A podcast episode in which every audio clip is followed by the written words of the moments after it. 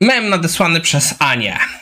E, gościu, normalnie ubrany jak typowy facet chodzący po mieszkaniu z laptopem w ręku. Podpis strój Halloween, backend developer. A w dzisiejszym odcinku wyjaśniając architekturę komputerze w chmurze i czas zacząć.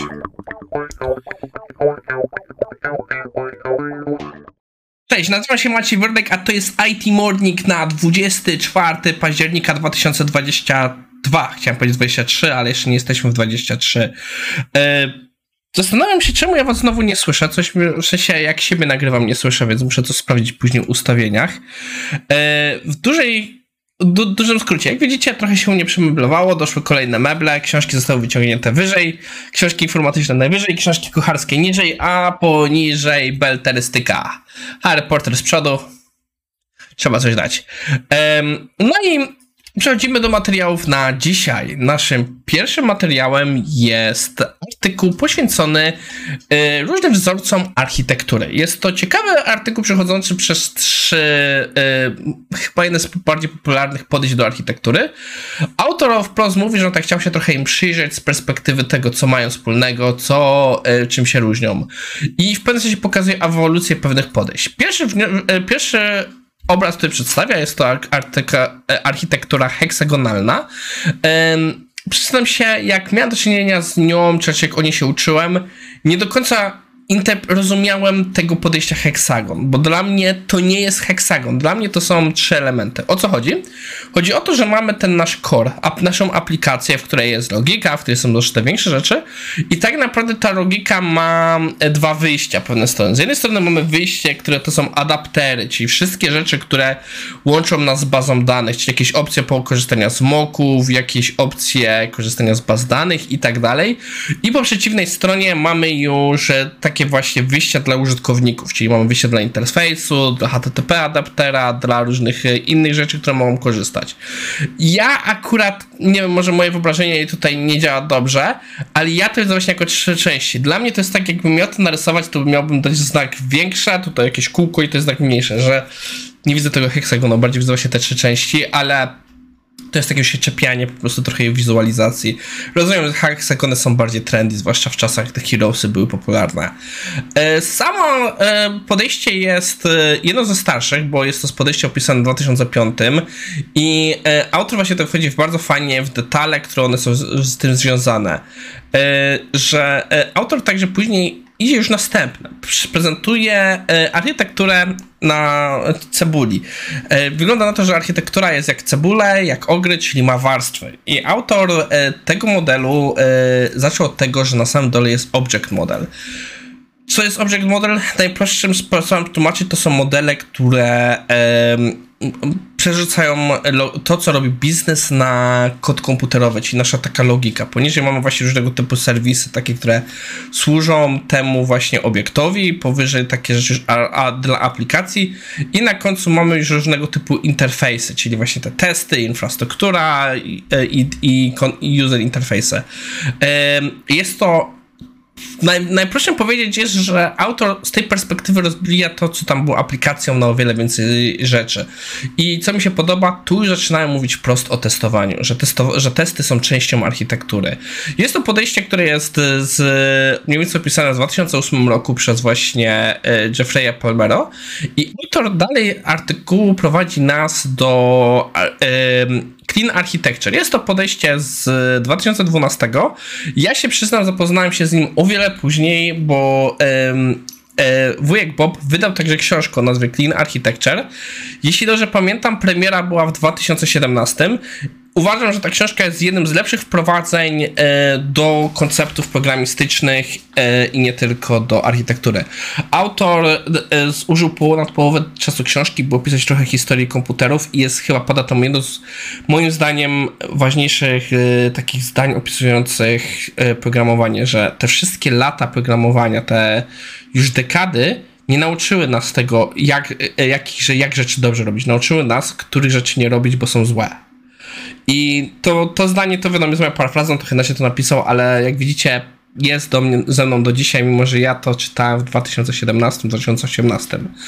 E, Anyway, jak możecie zobaczyć, Clean Architecture bardziej przypomina, bardzo mocno przypomina Onion i ewidentnie jest bazowane na tym Onionie i tutaj po prostu są pewne rzeczy e, trochę inaczej nazwane, więc można powiedzieć, ej, no on tylko zmienił nazwę.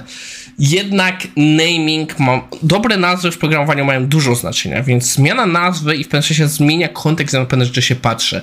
I to nad opisuje tutaj autor w tego artykułu, że bardzo dużo rzeczy Clean Architecture czerpie wprost Ale przez to, że zmienia sposób referowania do nich, e, wyjaśnia o wiele bardziej. Następnie autor robi coś ciekawego i to już was zostawię z tym, żebyście mogli sobie sami spokojnie poczytać. Zaczyna porównywać e, te różne wzorce, czego nas uczą. Jedyne, co mam do zarzucenia tej części, że autor drastycznie koncentruje się na Clean i Onion jako te nowsze modele i po prostu mówi, że oba robią to, oba robią tamto, oba robią tamte.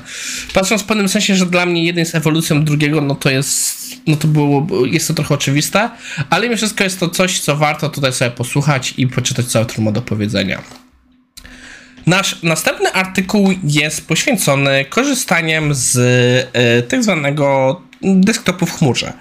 O co chodzi? Jest to coś, co y, y, jest w niektórych miejscach popularne, tak nazwane, tak w pewnym sensie my mamy terminale. Czyli powiedzmy, że jak my pracujemy w większości miejsc, gdzie jesteśmy, Nasz komputer to jest potężna maszyna, na której jesteśmy w stanie pracować. Mamy jakiś mocny laptop, mocny desktop i na nim pracujemy. Są miejsca, które tak nie działają. Są miejsca, gdzie na przykład jest jakaś potężna po prostu maszyna obliczeniowa gdzieś postawiona, jakiś serwer i użytkownicy mają terminale, które z tego korzystają. Dla pewnych ról jest to jak najbardziej ok. W wypadku IT z tym różnie bywa. I autor robi długi esej poświęcony temu, że to się jednak nie jest dobre rozwiązanie.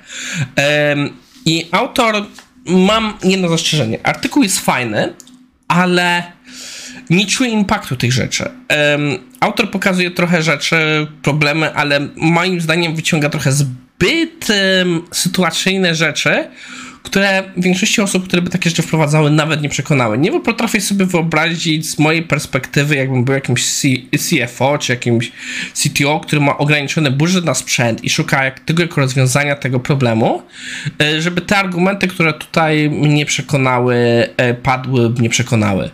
Z mojej perspektywy, gdyby ktoś nie powiedział, że po prostu to może być jakby już chociaż Arthur powiedział, że user experience będzie tak słabe, że e, użytkownicy będą, no nasi programiści będą odchodzić z firmy i, no, i to są też ogromne koszta, to by do mnie zaczynało to przemawiać, ale takie rzeczy to to bardziej brzmią, brzmią takie opisane jako pierdółki. E, najważniejszą rzecz, co autor zaznacza jest, że e, jesteśmy bardzo mocno związani protokołem po prostu tego remote desktop. Czyli, że tak naprawdę nasza jednostka, czy jakbyśmy na przykład używali Chromebooki, to on mało co potrafi i my się łączymy z jakimś serwerem, gdzie pracujemy. I że ma tu swoje ograniczenia, że jesteśmy ograniczeni do jednego pulpitu, nie da się korzystać z innych rzeczy. I tu zaznaczyłem na żółto. Przyznam się szczerze, że chciałem to sprawdzić, ale nie za bardzo mi się udało, bo ja mam jakieś wspomnienia, że ostatni raz jak korzystałem z remote desktopa, to byłem w stanie go wyciągnąć na więcej niż jeden e, ekran u mnie na komputerze prywatnym, że po prostu byłem na RDP z czymś i byłem w stanie rozciągnąć to na więcej niż jeden ekran. E, który podnosi później, że jest taki dość słaby user experience, że E, że jak na przykład pracujemy tylko na jednym ekranie, na jednym rzeczy mamy w naszej przeglądarce, przenoszenie informacji między jednym i drugim jest bardzo problematyczne. No, jest to prawda. Kolejny argument autor, który podnosi, to jest GPU, że po prostu y, maszyny takie internetowe te, te nie mają tego GPU, a że jednak on jest potrzebny. I przyznam się szczerze, y, nie kupuję tego. Próbowałem zrozumieć e, skąd to wynika i poza grafikami, którzy chyba nad większość tych rzeczy graficznych też jednak działa pro procesorowo, e, jeśli to nie są rule, które właśnie mają jakiś rendering 3D, niespecjalnie tego widzę. No, jest to wspomniane o WebGL-u, ale to znowu jest chyba w, to nie jestem pewien, czy aż tak by to było drastycznie tutaj potrzebne. Autor e, ponosi, że przecież moi, że no jest argument, że moi użytkownicy nie będą tego potrzebować i on wejdzie później w detale. Przyznam się szczerze, e, chyba przeoczyłem to, bo nie, nie skojarzyłem, żeby on zaadresował ten argument gdzieś później. Możliwe, że mu chodzi o to, że w następnym punkcie podnosi kwestię streamingu, że na przykład YouTube i tak dalej, że czasami potrzebujemy jakieś wideo obejrzeć w ramach naszej pracy, do szkolenia się i tak dalej, którą ale, ale znowu, zgadzam się z argumentem, że przenoszenia linków poza e, tą maszynę wirtualną, żeby na przeglądarce odpalić normalnie jest bolesne, ale z drugiej strony no w wypadku pracy na dwóch monitorach bardzo często na jednym mamy kod, a pracujemy wszystko na drugim, więc nie jestem przekonany, że aż tak. Jak najbardziej argument, jeśli pracujemy na wideo, to to nie zadziała, jest dla mnie ok. Ale no, e, znów nie jestem tak super przekonany do tej rzeczy. A to chodzi jeszcze właśnie i parę innych takich różnych tego typu argumentów. I jest to trochę dev by thousand cuts. E, jakbym był jako osoba, która mogłaby na tym pracować, by mnie ten artykuł trochę mógł odstraszyć. Ale tak jak mówiłem, nie jestem pewien, czy argumenty zawarte tutaj w ten sposób, jakie tu są zawarte, by przekonały przeciętnego CEO, CTO, że ej, to nie jest droga warta w wypadku cięć kosztów.